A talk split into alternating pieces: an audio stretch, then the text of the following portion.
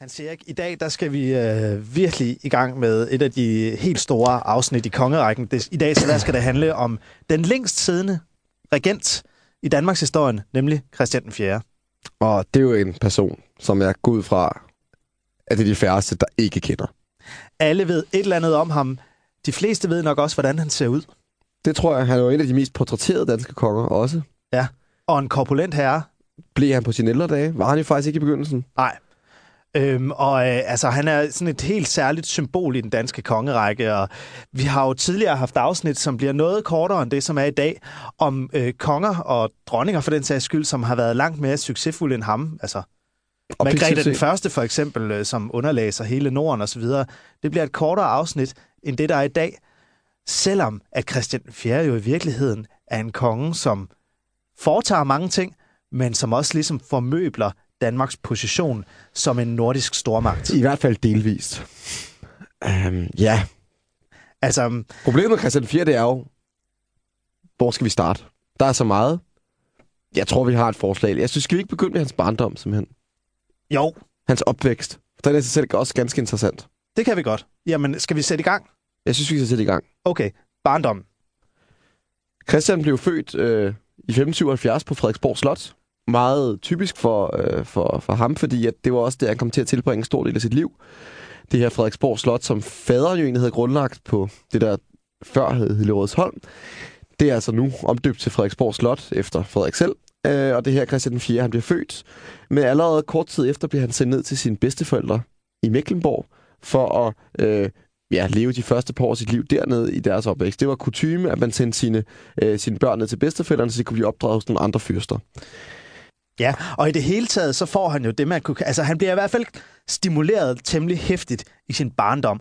Der bliver lagt vægt på hans uddannelse.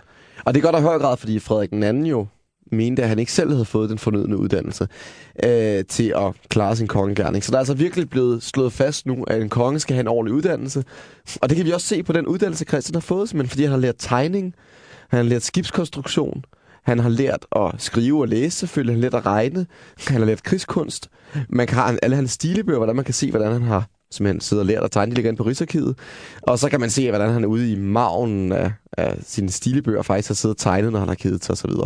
Men han har i hvert fald med øh, sin tugtemester, Hans Mikkelsen, har han fået en rigtig fin opdragelse. Og det mestrer han i højere grad også end sin far. Fordi i modsætning til Frederik II, så var Christian 4 ikke ordblind. Vi har tusindvis af breve fra hans hånd. Jeg tror, det er noget, der ligner 3.000 breve, man har, han selv har skrevet. Øh, og det er meget velformulerede breve øh, i et, et, et godt sprog, og det gør også, at Christian 4 er måske en af grunden til, at Christian 4 virkelig er en konge, som danskerne har fået et forhold til. Simpelthen fordi, at vi i høj grad kan sætte os ind i hans tankeverden, i og med, at vi har hans tanker sort på hvidt i form af de her mange breve. Øhm, Christian er jo kun 11 år gammel, da faren dør i 1588. Øh, og han skal bliver derfor, ja, han bliver faktisk konge som 11-årig. Men selv en 11-årig, heller ikke i datiden, mente man, man kunne, øh, man kunne betro erhvervet, eller erhvervet som konge til. Så der bliver nedsat det, man kalder en formynderregering, bestående af rigsrådet og bestående af moren Sofie af Mecklenburg. Øh, hun og rigsrådet, de kæmper altså om, hvordan man skal få ind, bedst få indflydelse på Christians opdragelse. Øh, og kansler Niels Kås bliver i høj grad en, en, en vigtig figur i den her formynderregering. Øh, og det, derfor skal vi helt op til 1596, før at øh, Christian faktisk bliver kronet. Og dermed ligesom træder ind og bliver en magtperson. Øh, og det gør han jo lader til de første par år, han har taget det nogenlunde med ro og fået råd af sit rigsråd. Øh, men kroningsfesten, det viser i hvert fald med al ønskelig tydelighed, at Christian den 4. han er arving til et meget rigt og meget magtfuldt rige. Det tror jeg vist nok, man kan sige. Altså, der bliver virkelig, virkelig gjort noget ud af festligholdelsen af den her kroning af Danmarks nye konge.